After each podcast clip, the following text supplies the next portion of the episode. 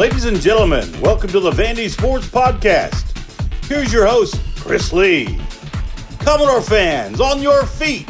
It's time to anchor down. Welcome to the Vandy Sports Podcast presented by Dr. Jody Jones DDS. We're part of the 440 Sports Network. I'm your host, Chris Lee. Our guest today, Luke Wyatt. We'll talk Vanderbilt baseball. Just a dismal performance this last week between the Indiana State midweek game and the Tennessee series. We'll get into that. We'll get into the Tyrin Lawrence transfer and where basketball stands after that. Most of that will be in the mailbag. Anyway, thanks for listening. Here's our episode with Luke Wyatt. It is Monday afternoon. Luke Wyatt joins us. It has been quite the weekend and then some for Vanderbilt fans. Vanderbilt loses four baseball games last week, three to Tennessee. One was run ruled.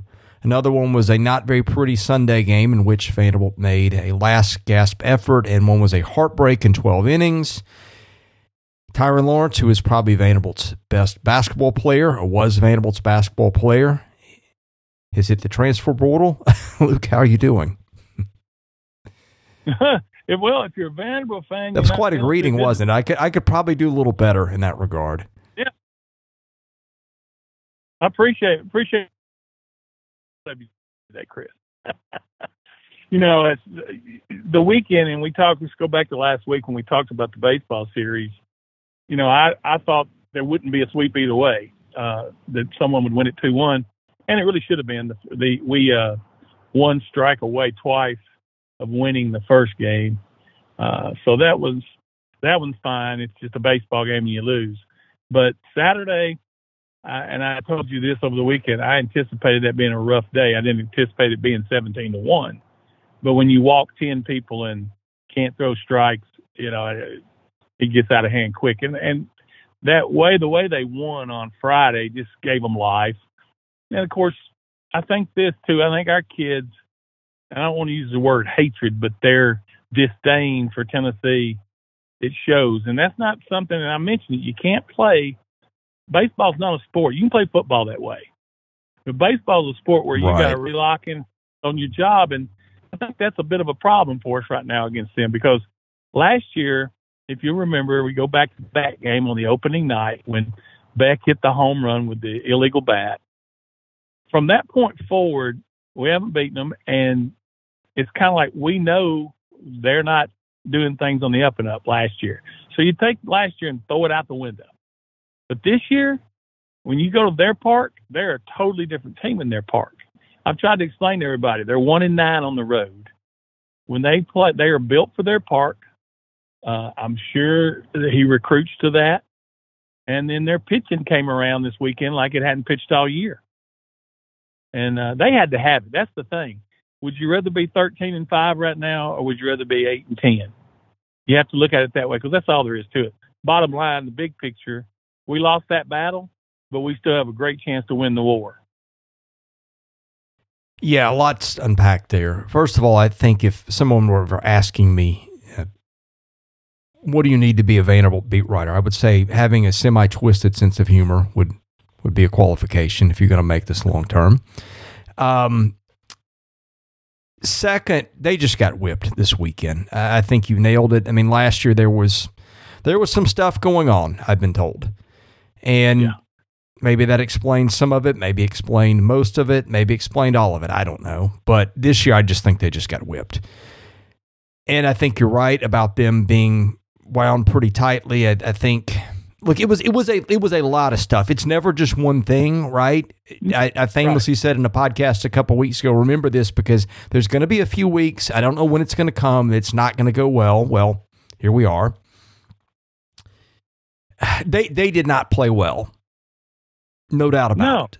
But it was also one of those things I joked on the SEC recaps I do that I, I, think Tennessee got 47 of its 31 runs with two outs, and, and a lot of those with two strikes. That's kind of how it felt. So there was that, and then Vanderbilt wasn't hitting anything. They left the bases loaded a couple of times. I mean, that, that game Sunday was there for the taking, and even early Saturday, they were going to get whipped anyway, but they had a shot to make it more competitive You know, if they Right. don't leave the bases loaded a time or two early, and it all just snowballed. And then the, the Friday night game, just look, hats off to Tennessee. The, the ball Maldonado threw was a was not a hittable pitch. I didn't think he took out a nine iron and hit, nine iron and hit it out of the park. And sometimes you just give the other guy his due. I just think it was a lot of stuff. I think the time of the year was, you know, didn't help with everybody getting final projects together and exams and all kinds of stuff. It really, this is a great time not to have a midweek game. I think that's the best thing that could possibly happen. Yeah. I think they caught Tennessee at the wrong time. You're right. They are they are great in that ballpark. They are one and nine out of it, which I looked up. That's they've got the I think the the sixth worst record in Division One away from home or in uh, uh, on the road. Now they've played some brutal teams in that stretch, and so I think that's context. But to your point, it's a different team in that park, and people could say small park and everything. Well, their pitchers have to pitch in it. Vanderbilt didn't take a lot of advantage of it. I just think it was a lot of things that went against him. And frankly, I go back to the Indiana State game. They played a really good team. I think they could have played Austin Peay on Tuesday and gotten beat the way I they, they, they played. And, and and maybe they might have played Austin Peay this weekend and gotten beat on top of that. I, I just think it was one of those things where it was probably four or five things and stacked on top of each other, you get what you get. Chris, the Saturday game with the way the pitching was, they wouldn't have beat Trevecca. So that's No. what you have to look at. You don't. You, you have to take each, each, like you said, each situation separate. Sunday we open a floodgate and have five earned runs scored. You know, you, you can't recover from that on the road. You might be able to do that at home, but you're not going to recover on the road, especially when they already had all the momentum anyway. And they're again, that's their World Series when they play us because they know what you know people and this is what bothers me of course you know my personal feelings about tony vitello but I, people want to say he's a better coach because he's won seven in a row over tim corbin. Okay let's look let's just look at it. He's really competed against tim five years okay? When at the end of the season when the entire season's over who's had a better season in those five years? Tennessee has had a better season one time. One time out of those five years. The first three was Vanderbilt. Then the year we both went to the World Series, we played for the championship. They went 0 2 in barbecue. So in the big picture of things, they Yeah. ain't done nothing with it because they play with what I've talked about. We had a problem with on the other side of it. They play with emotion too all the time. That's what drives them is emotion and their crowd and getting them into. it. You know, you saw Drew Beam blow a kiss at R.J. Austin. You saw the Christian Moore kid get thrown out. When they're winning, they're one of those teams that when they're winning, they they show their true colors. When they're losing, if you've noticed, they were awfully quiet. You know, they just got beat by a team that was ten and twenty four. So which are they? You can say that about anybody. Are they what got beat by Tennessee Tech, or are they what finally won a series? I mean, Vanderbilt had won five straight series. They were not going to win them all. So that has a whole lot to do with it. I, I mean, I'm a big picture guy. I think Tim Corbin's a big picture guy. It doesn't matter who you beat throughout the year as long as you get to at the end of where you want to get. Yeah, look, they had won nine series in a row to start the year. That is really, really, really hard to do anywhere, anytime, any place. So there's that. For Tennessee, I, th- I think Tennessee is a pretty good team. Um, I, I was on Knoxville radio a couple times last week, and people said, "What do you think about this team?" I said, "I have no idea what's going to happen this weekend, but if you take that team, you take the parts apart, put them in the box, and take them out and put them back together. I don't know about their hitting, but they got a lot of talented arms, man.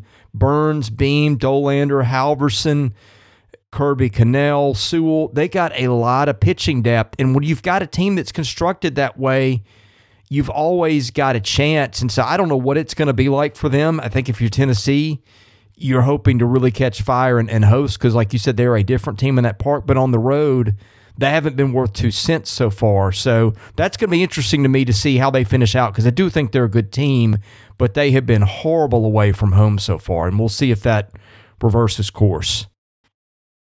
well, I mean, they go. They're sitting there at eight and ten. They they got Mississippi State at home. So they should win two for sure, and might probably sweep that series in Knoxville. But they've still got Kentucky, they've still got Georgia, and they've still got South Carolina to wrap it up. So they better be in really good shape when they go to Columbia that last weekend. Because to me, the best team we've played, even though we beat them two out of three, is South Carolina.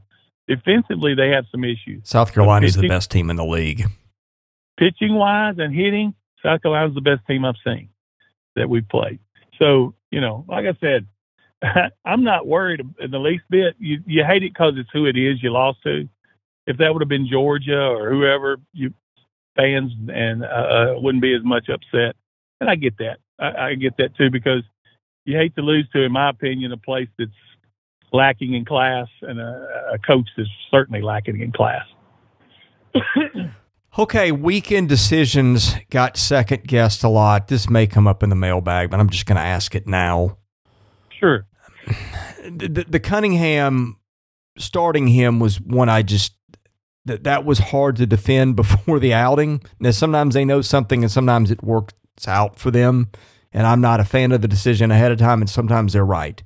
But him coming off a weekend in which he gave up four home runs in five innings at Vanderbilt, playing in that park after they win an emotional game on Friday night that just seemed like the recipe for disaster.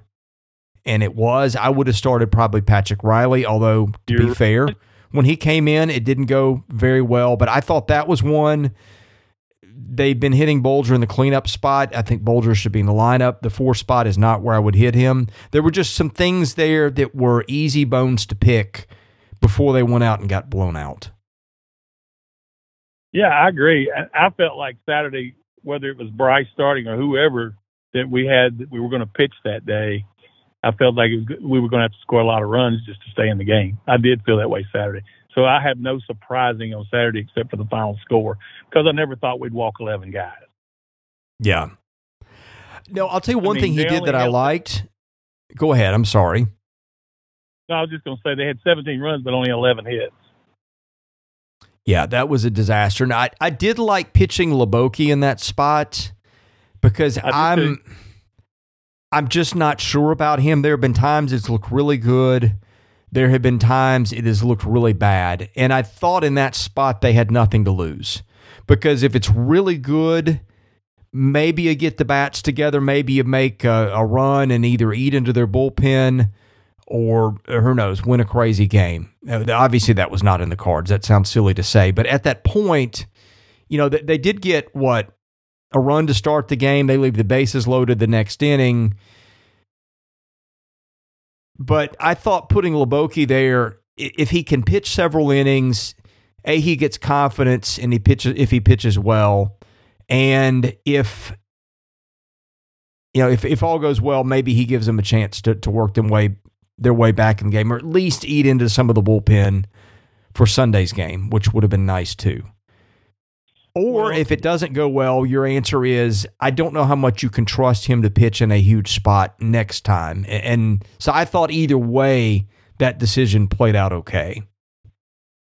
Yeah, I you know, two things from the we talked about this last week, Chris. What when we were sitting here 5 and 0 in a perfect first half of the season, what can hurt this team? Well, we've already seen it. Health. We've got to get Owen back. We've got to get Dutkanych back, Grayson Moore back we've you can't continue. You know, you talked about Tennessee's pitching depth. They've only got one guy out. The uh, the kid that had the brother that threw 105 or whatever. Ben Joyce's brother, yeah. His, his brother's out for the year. But besides that, they're healthy. So they've got all kinds of, and they've they've shuffled one of the starters. So Burns is kind of maybe their quasi closer now, which honestly that probably fits his demeanor better than starting. Yes. So that situation. And, and, let me ask you just one question: If I if we take everything out of it, and you don't know it, you haven't read a score, and you've been to Mars over the weekend, and I say, okay, and you say, Luke, how did the series go this weekend? And I say, well, Enrique Bradfield went two for fifteen. How many games do you think we'd have won? Yeah, and I thought that was the key to the series to begin with. That kind of got lost nope. in all the carnage because I thought where they could give Tennessee problems was get him on base steal second, steal third, maybe get a throw into the outfield that plates a run, rattle their pitchers, when you don't get him on and you can't do the things they do, and they're not a good fielding team, they did nothing to put pressure on Tennessee's defense. And I thought, I mean, the, the biggest issue was the pitching, right? That blew up. Of but course, yeah, but they were not. They had no momentum because he couldn't get on base. that's right. And he's striking out six times too. And I saw Goodness. a stat. Right, his last at bat Sunday. No, excuse me, his next to last at bat. He was 0 for 13 in the series, and they put uh, something on the screen uh, on a crawl or whatever. Enrique Bradfield has never gone hitless in a weekend series at Vanderbilt. So until his last two at bats, he'd not have he'd not get on base the whole weekend. So you're not going and to. they were throwing him stuff inside. I mean, like used to be, you would get him chasing away. They pitched him inside a little bit with, with some breaking balls and got a couple of really bad swings. But you know what? Back to the pitching, I thought especially on Friday night, Tennessee figured out really quickly that there were several inches on that outside corner, and they just kept throwing it there and Yeah. throwing it there, and either either they would take strikes that that may or may not have been, and I'm not I'm not blaming them. I'm not blaming Vanderbilt losing the Friday game on the umpiring. Don't get me wrong, but I, I did think it was a generous outside corner. And if you're if you're taking and you're not, you know, and they're calling balls off the plate, you're in a bad spot. And if you're swinging, those then their kids have really good stuff.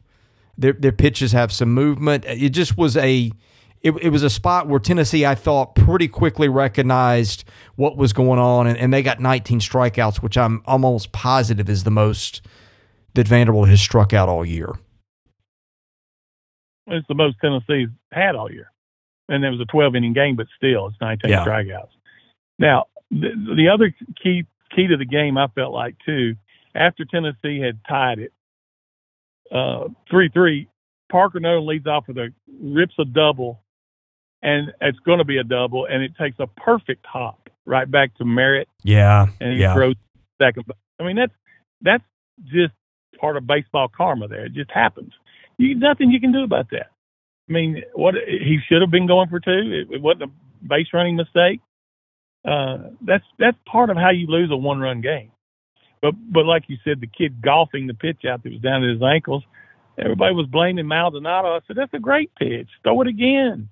He's going to hit that Yeah. one out of. a That's kind of like the one that Norwood hit. I know exactly World- what you're thinking. Oh, I was thinking you're thinking the Michigan game in 07, but Well, I was thinking of the Norwood That home run to the World Series. That was 97 up and in. at his chin. Yeah. Couldn't hit that. John Norwood couldn't hit that again if he had to. And the same thing goes for that kid the other night. He's not going to hit that out. Well, maybe in that phone booth. And I do want to touch on, push back on one thing, Chris. You talk about, well, it's the same field for everybody. Yeah, but they recruit to that ballpark smartly. That's so. true. that launch angle and stuff like that. You have all the stats when you recruit a kid on his launch angle, and you, when you sit there and you got kids that all you got to do is hit it in the air, it's a pop up, it's going to fly out of there. I mean, three of their four home runs would have been out in 13 other ballparks, but A we good- playing in a- another ball. Well, I was going to say a good sign that your fence is too short is when you did he line a single off the wall or was it did that bounce? Uh, when I was off the base of the wall. Okay, e- either way, when, when you when you hit a single off the when you hit a ball off the wall and you're not and look Parker Nolan is not a speed demon, but he's not slow either. I don't think. Right, right. when, when when you single off the wall and, and you're you're out trying to take what should have been a double, the, the wall is too short. But and you could say that about Hawkins Field too. I've I've seen some singles off the wall and left. That wall's also 35 feet high. This season of the Vandy Sports Podcast has been made possible by my friend Dr. Jody Jones, DDS. When it comes to general or cosmetic dentistry services, Jody is the best in Nashville. Just check out his client list, it testifies to that. He sees movie stars, music stars, athletes, coaches, you name it. Jody is the dentist of choice for stars in Nashville, but he sees regular folks like you and I as well. What people love about Jody's office is the ambiance. It's relaxing, it's friendly. Someone described it to me as a tooth spa. Whether your needs are general or cosmetic, go see Jody today. Call him 615 270 2322. See him at 55 Music Square East, not far from downtown or the Vanderbilt campus. Jody is a former Vanderbilt football player and a huge Commodore booster, so go and talk Vandy sports with him while you're there. Go see Jody Jones today. Thank him for his support of this podcast because without it, this season would not be possible. So yeah, I just uh, fine they play to their ballpark, but here's why, and I'll I'll go ahead and put my neck out on this one. This is why University of Tennessee will never be a winner until they change the dynamics of that ballpark in postseason. Because when they play at, at, at Hoover and Omaha, now they won last year at, at Hoover and they won all those games for we all know the reason why. And people might want to step back and say, "Oh, their bats were legal. That's fine." Go look at those three kids and see what their stats are in the minor league so far after about 300 bats. See how many home runs they've hit. Everybody knows they were doing it. Everybody. That's the reason why they changed the rules in the Southeastern Conference. So when when they're playing at a at a Hoover or they're playing at a Omaha, let's see how many home runs they hit. Well, when when they're playing in their park, they're really suited for it. I, am just amazed that. And here, see, here's the thing, and I'll I'll push back. I, I, and I do think Tennessee's a good team. And again, if, if anybody's hearing this and this ends up as a soundbite on Twitter, Tennessee legitimately beat Vanderbilt three games in a row. And and yeah, we can we can parse the circumstances. They they got whipped, but I, I do think th- this is a year where if if they're on the road that's going to be a, a tough. I mean, I say it's going to be a tough hill for them to climb in a regional. Uh, with their pitching, it might not be, but I, I get what you're saying. Their pitching depth's going to help them in a regional, that's for sure. Yeah. But at the same time, if they keep playing defense, except for that series against us, they played good defense against us. If they keep playing defense like they played in that 90% of the year, and if they you know, I don't know. What is the stats now? What is what is the team ERAs? What's Vanderbilt and Tennessee's now after Saturday after this weekend's games? Do you know? Oh, I'd, I'd have to look it up. Um, so you look at again. You have to look at all six weeks, not nine innings or seven innings of baseball that have. See that, and Chris, and, and yeah, you're right. We got whipped. Obviously, that's. I mean, that's a no-brainer. But you take seven innings of that Saturday out of it. Let's just say we lost one nothing. Then it's still a sweep. It doesn't matter. It doesn't matter. We're still sitting here talking about the same stuff.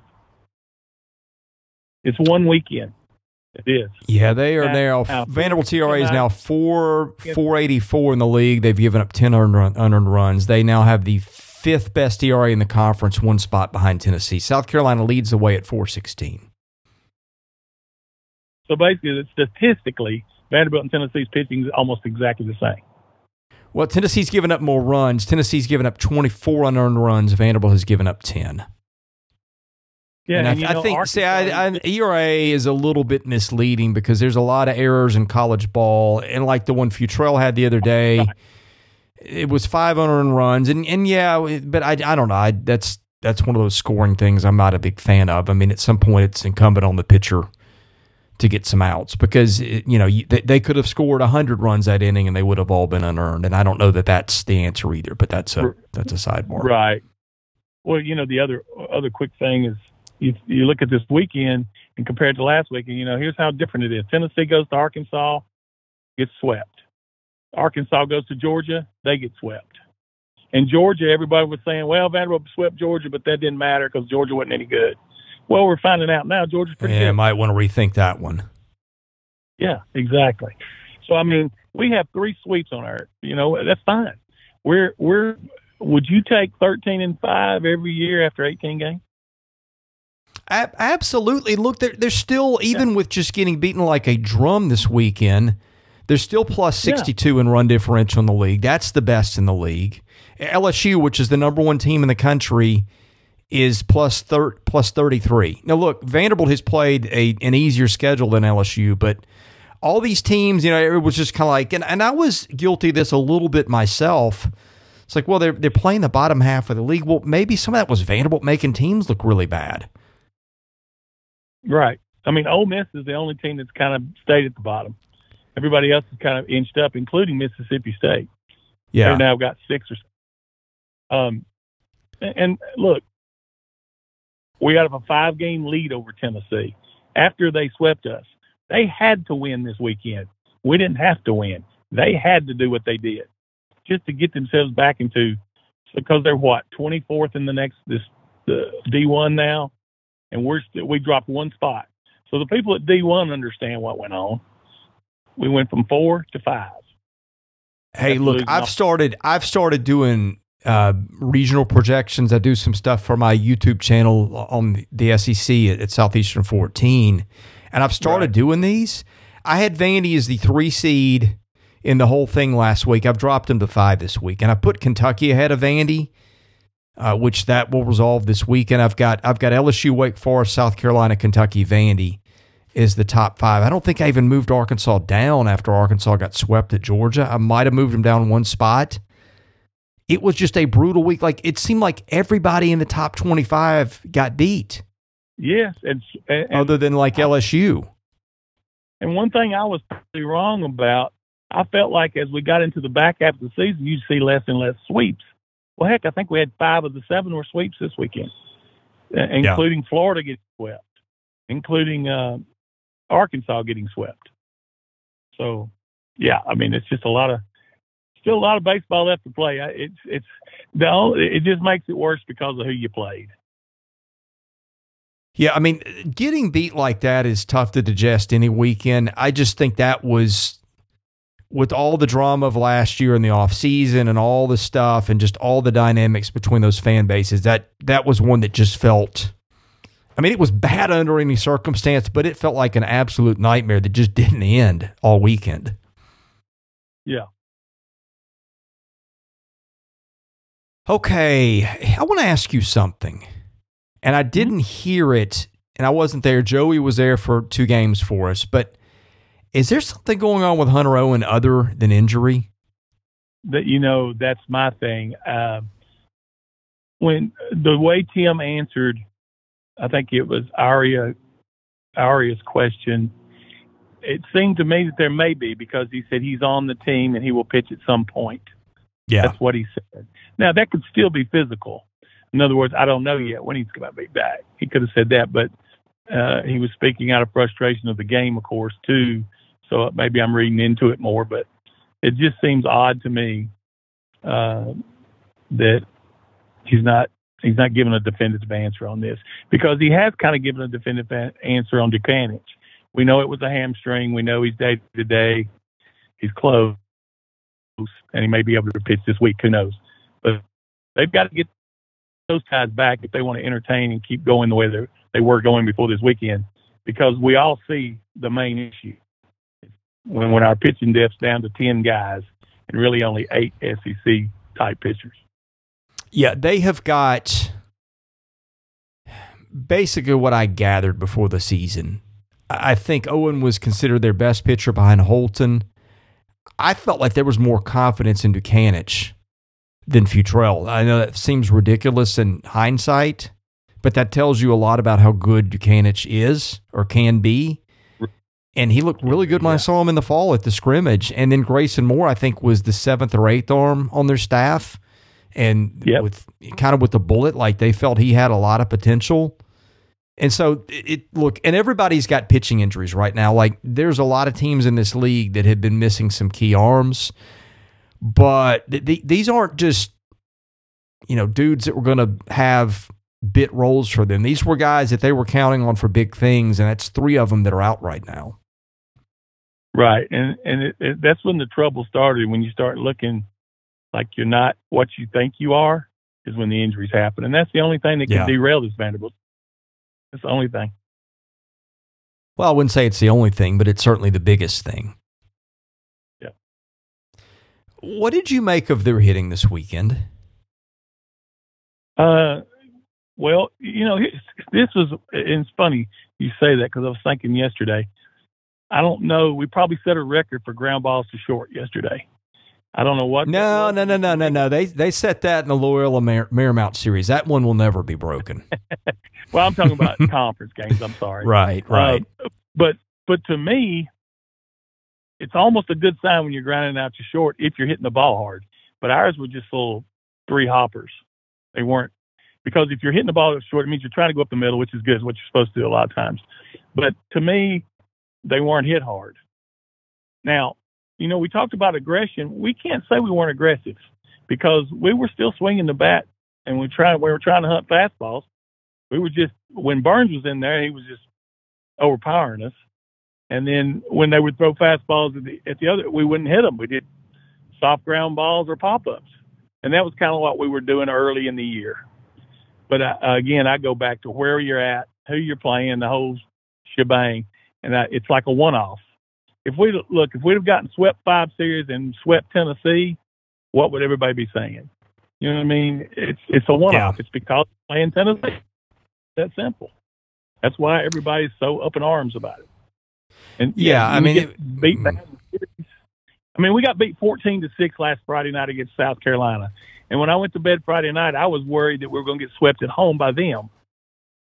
Yes, but that one completely that that felt you know ominous. I mean? That felt really ominous, especially yeah. after Holton comes out and, and can't throw a strike. I mean, that that yeah. felt like it, it is going to be a bad, bad, bad weekend. Which is, I try not to go on how something feels because baseball has weird ways of taking quick turns. And like, let me let's put the shoe uh, on the other foot, okay? You you're Tennessee. You just got swept at Arkansas you throw what 11 guys you lose to a Tennessee Tech team that was 10 and 24 knocked you from 23 to 41 in the RPI. I mean at that point it looked and trust me I was doing Knoxville radio and and those people had been like it's it's hopeless. This is going nowhere. They're getting swept. I'm like, "Well, wait a minute. Let's and this applies to the Vandy fans too. Let's let's let's take the machine apart, see what parts are there, and see what it looks like when you put it back together. And I said, I think Tennessee's got enough pitching where there's a lot of stuff still on the table for this team, including getting to Omaha. Don't know how it's going to go. Don't know if it's going to self destruct, but with the talent there, it's possible. And you can absolutely apply the same lesson to Vanderbilt. I just think this team's got more parts than Tennessee if you go defense and some of those other things. They do, and, and all you have to do to see that is Vanderbilt's thirteen and five, Tennessee's eight and ten. It's that simple. We're st- they swept us, and they're still five games behind us. A whole lot has to go wrong for us, and a whole lot has to go right for them for them to finish ahead of us. yeah. Lot. Well, and and I said this, and people can say people can say that sounds ridiculous. You know, Tennessee just beat the crap out of them all weekend, which again it did. But go back and rewind that Missouri series from five weeks ago, uh, where Tennessee got crushed in Columbia. And, and, if you make a judgment just based on one series, you're drawing very different conclusions than you would today. So, just to well, just you know, to bring it full circle. Okay. Well, and one more one more quick thing. I know we need to move on, but Tennessee won seven in a row over Vanderbilt. Okay, hasn't Tennessee lost like eleven of twelve to Arkansas? Does that mean Tennessee's that bad? No. Does it mean Arkansas is that good? No. It's just part of baseball. Right. I remember one year the Braves went 19 and 0 against the Padres. And I'm thinking, man, the Braves are that much better than the Padres? No, of course they weren't. Although yeah. the Padres pretty bad. well, spe- speaking of which, the Braves looked unbeatable a week ago and would have lost five in a row. Yeah, first. Uh, in fact, it's the first time last year they only lost four in a row once. Yeah. So that's still got 140 left though. We're okay there. right. I'm with you there. All right, let's get to the mailbag because there's some things we haven't hit that we need to hit, and they are covered here. Today's mailbag is sponsored by Sutherland and Belk, a family owned injury law firm. If you or a loved one has been hurt in an accident, give Taylor or Russell a call at 615 846 6200 to see what your rights are and if they can help. Okay, let's do baseball first and then we'll get to basketball. Vandy 1995. Diaz and Bulger struggled throughout the weekend, which got poked to the two hole. Do you think there will be any other shakeups coming for this weekend? I don't. I think you're probably much see pretty much the same lineup. I don't I don't say I do think the Calvin Hewett experiment may be put on hold because he looked terrible in his two at bats chasing the ball that was in the other batter's box twice. So he probably won't get another opportunity right away, I don't think. Uh, Polk has earned the right to play the full nine innings. He's been he was he and Vastine and Schreck were the three best players we had uh, this weekend. Yeah. Okay, go towards 94 were exams a factor. in the performance in Knoxville? Well, I've talked to you about this, Chris. Whether you want to count it or not, people say, well, it's excuses. I'm just stating facts. After Saturday, Vanderbilt in their last 11 series on in and around exams have won two series and lost nine. Now, coincidence, maybe. Um, I don't know. But I can tell you this for a fact Vanderbilt exams are a lot tougher than state school exams. And, uh, I would think, I would think anyway, for most cases. So it has to have something to do with it. It, it doesn't have it doesn't have enough to do with to make it seventeen to one, but uh, it, it does have a factor. There's no question. If you look at our history, we have played a ton better after exams are over. Yeah, I was trying to go back and look at that because we had that conversation this weekend and, and, try to pinpoint when exam week was. It's, it's, Let me it's see. a different. Right, right, and, and that's that's where you may have some knowledge that I don't. Let's see. Um, April that this is 2012, April 20th, 21st, and 22nd. They have a road trip to Alabama. They lose two of those three although those were close.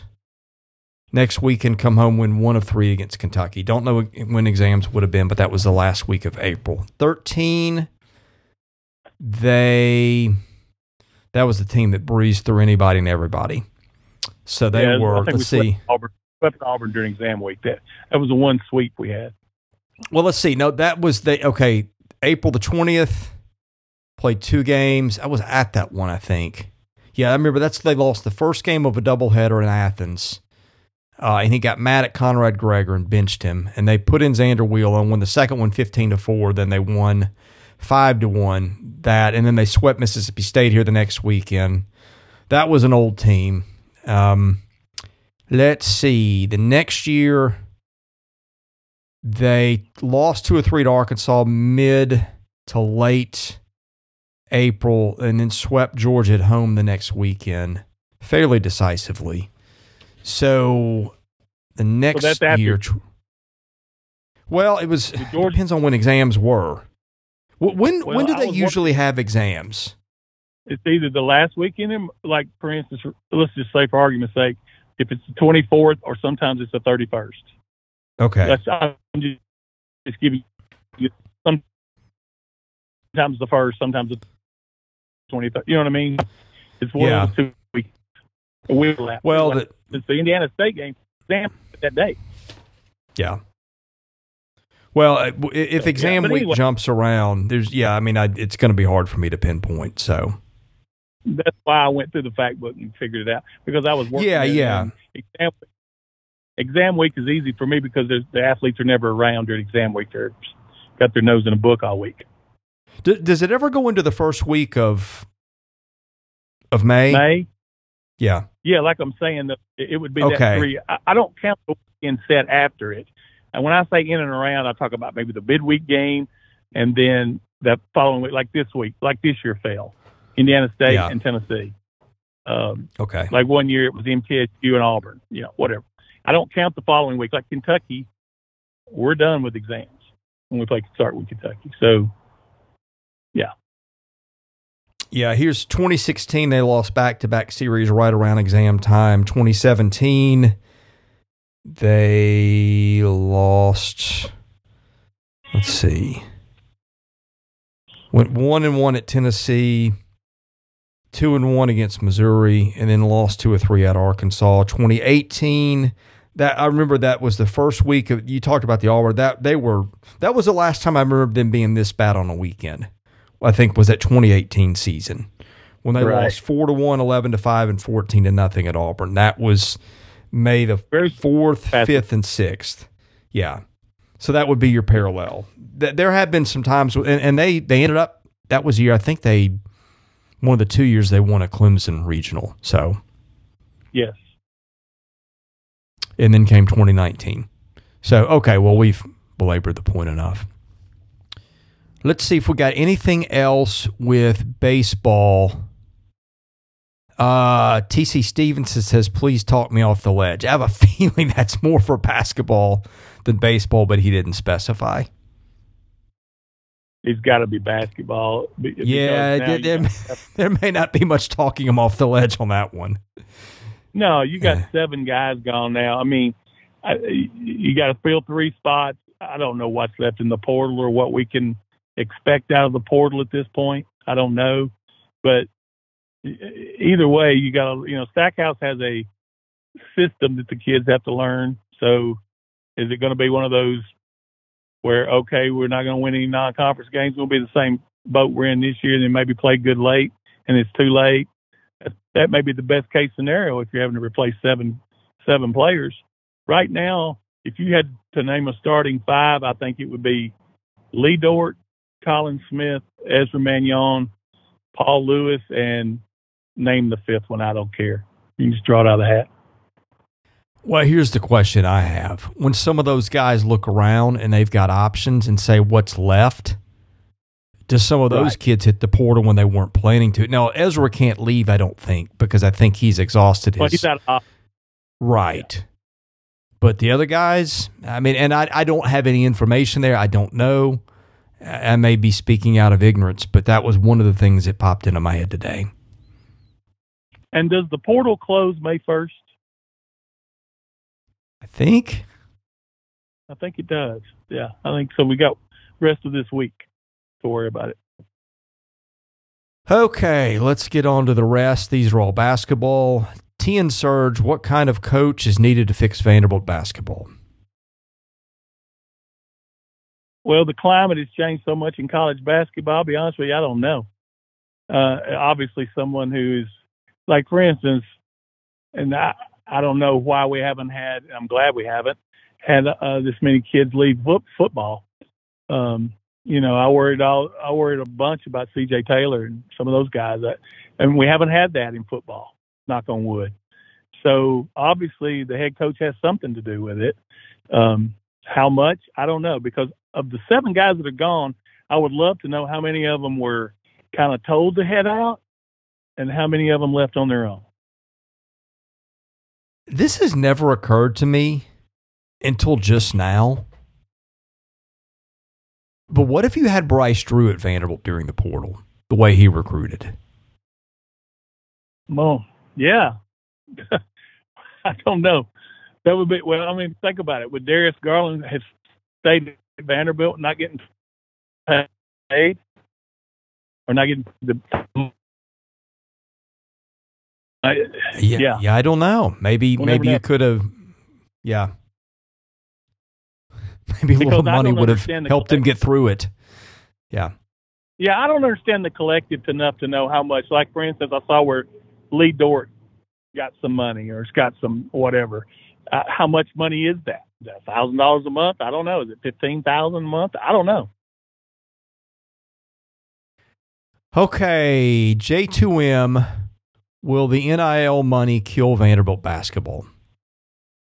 Well, the NIL will kill college basketball if it keeps up. And the reason I say that is because all these teams you're going to wind up having what you have in football. You only have eight or ten teams. The ones that can afford to buy championships and buy good teams are the only ones that are going to win. So you're going to have same thing, same old teams getting to the tournament again. Now, people say, well, no, look at this year. You had FAU and all that. That's because this is in the infancy stage. Once these big boys figure it all out of how the best way to buy players are and how to keep players are, then that's the way it's going to be. And there's there'll be the only ones that are winning a bunch of games, and you're going to have a lot of teams below 500. And Someone, uh, uh, excuse me, you're going to have one big problem: selling tickets to that crap.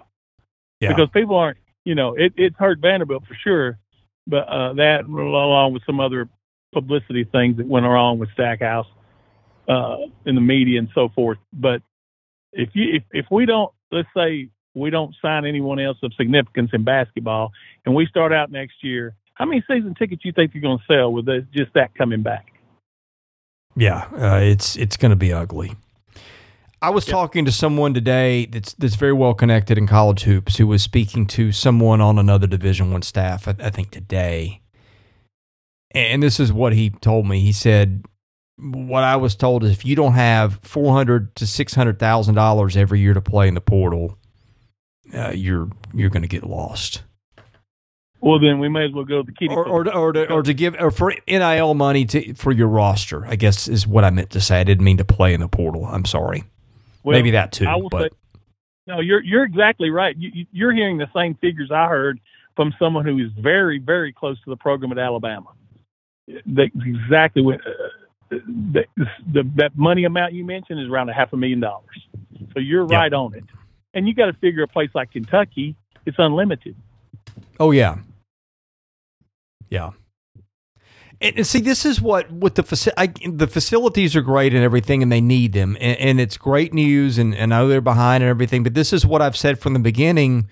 This is what happens when you just get so far behind. You're patting yourself on the back about your facilities, uh, and and the world has moved from the, you know, the eight track tape to you know, downloading signs on or songs on your iPhone, more or less, in that time. Well, I said when I worked at Vanderbilt, it was always band aids, and that's at least now they're doing more. I mean, you can't fault them for at least trying to right thirty or forty years of wrongs. Okay, Right, So right, get- and and that's good, and and maybe it's more like cassette tapes, but or CDs, but it's it's changed, and that's the thing is they're they they're having to put they're so far behind, they're having to put all their time and energy into that.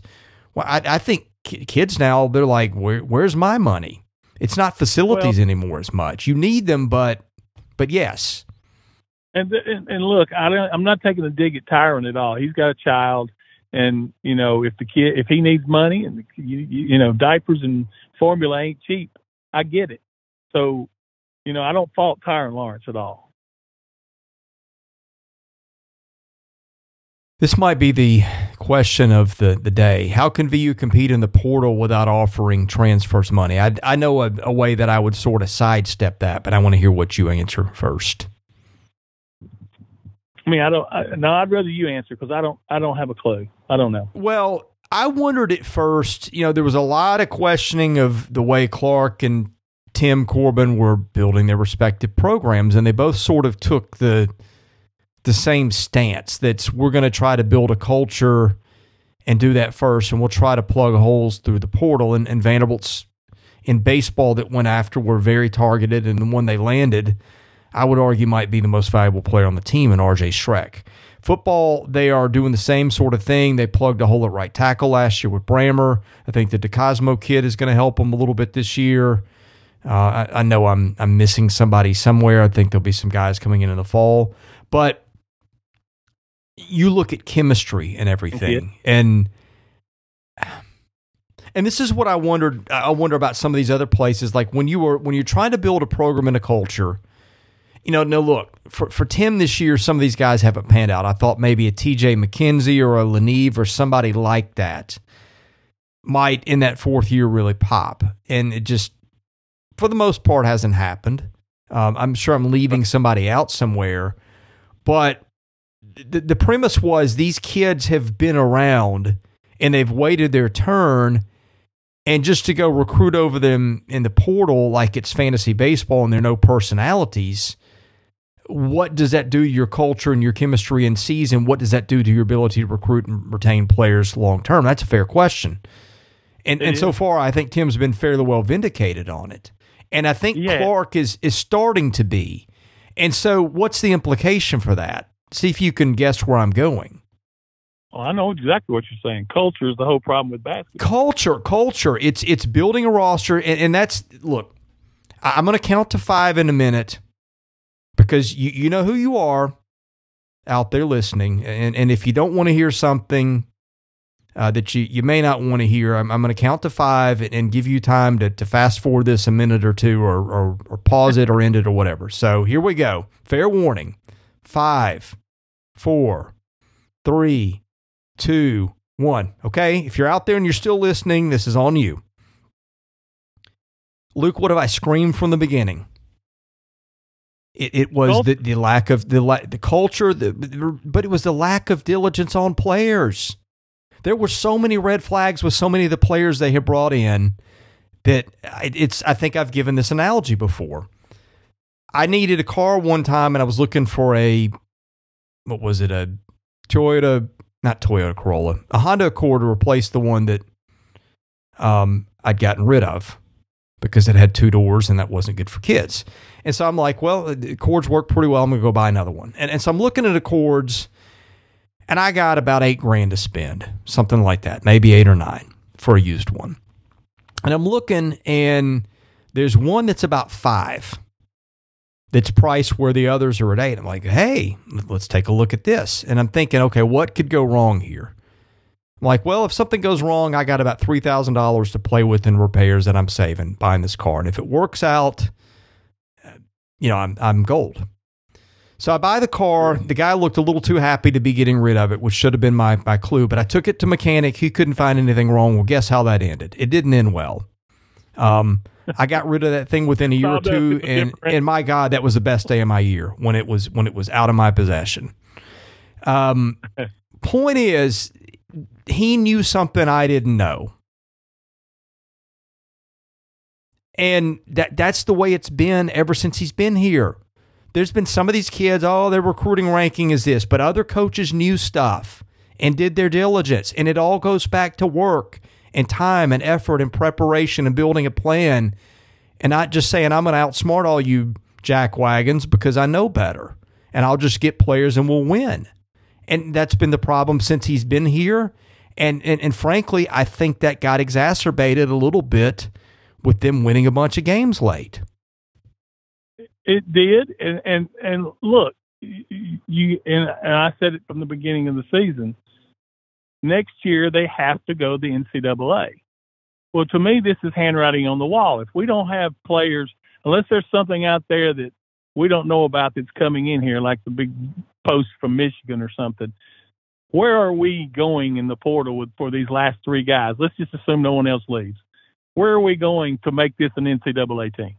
You tell well, me. Well, look, I've I've I've heard two names of kids that they have run off that they now would like to have back. So what does that tell you? That's well, that tells me he thought that he was going to get some kids he didn't get. He overplayed his hand, which is what he's done since the minute he's been here and it's going to wind up costing him his job at the end of next season if we go 10 and 21. Okay, well, I'm, I'm going to ask you something. What what does this season prove? Okay, do, do, do you have to go through the season and go 10 and 21 and then make the decision? Or if you think that's where it's going, what is the best move for the long term interest of the program? Well, the best move would be make a move now, but what they will do, here's what I predict they'll do. If if it goes bad, just you have to put that out, caveat out there. If it goes bad, we're in, we're getting ready to start the conference season. We're sitting on, what do you play? 10 non-conference? How many non-conference do we play? 14? Something like that? All right. Yeah. If you're sitting on four and 10, getting ready to start the SEC, four and 10, and the prospects look bleak, you make a change. I know they never do that though. That's not their style. Never do that, but you better do it because you might as well get a jump. Because if if there's a coach out there that you can get that way, it gives you all that time while the rest of the SEC season's playing out to find a coach. Because I will tell you right now, and I don't think you know or I know what's the best fit for Vanderbilt in today's climate. Yeah. Well, somebody does their say, diligence for one, but. Well, of course. But I'm just saying, look, we both thought Bryce Drew might be a good hire when he got hired. Right. I don't think there was very much negativity about Bryce Drew. And uh, and then we, everybody was so excited when Simi Shittu and Darius Garland came, and you got Aaron Nesmith, uh, and you're like, wow, y'all can recruit. And then we Darius goes down, and the entire thing goes to you know what. And you have a a O for 18 season that you hadn't had in over a hundred years of basketball since they were putting a ladder up and taking the ball out of the peach basket. Okay, I'm, I'm going to give you another round here, and I'm going to give a countdown. And if you're still listening, you know who you are. Here's your warning five, four, three, two, one. If you're still hearing this and you don't like it, it's on you. Okay. What happens if everybody's got them going 10 and 21 next year? And they 15 and 17 it, and they win a couple games late they're not supposed to win, and everybody says, oh, well, they overachieved again and they might be able to do this and they might be able to do that. No. Mm-mm. Well, that's no, no, no. that's what I think too, but the problem is you know how it goes there, and, and maybe not with the chancellor. That's a little different. Maybe maybe he just calls nonsense on. I just think when you get to this point, and I was kind of saying it with Bryce Drew, when you get to this point where you cannot reasonably plot. I said it with Derek Mason. When you cannot reasonably plot a future that ends anything close to where your standards ought to be, I don't care what happened last. It's time to cut bait, and they did it with Mason that that's just what they do. But I feel like this is where this is going to head. And every year, every year they catch fire late and win a couple they shouldn't, and everybody gets their hopes up. But it's it's four years and and uh, it's two elite eights, and I don't mean the NCAA.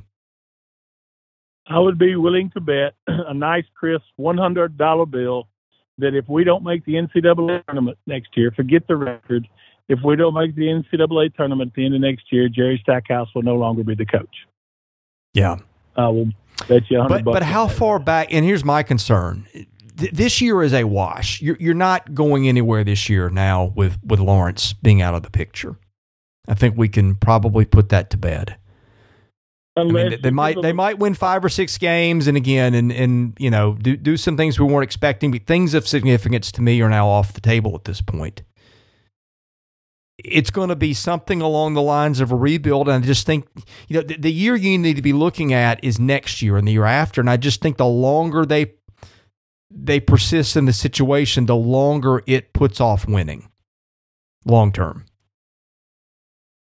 Well, again, you're probably right, but and this is a little bit off the subject, but how, let me ask you this: How does a team, which I know is not paying a lot of money, how does a team like UAB get so good in one year?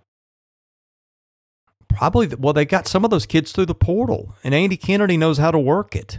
And UAB, they don't have anywhere near the admission standards Vanderbilt does. And you huh. just you do you do your diligence, you work hard, you find kids that fit, and you make it work. And they don't well, do any of that.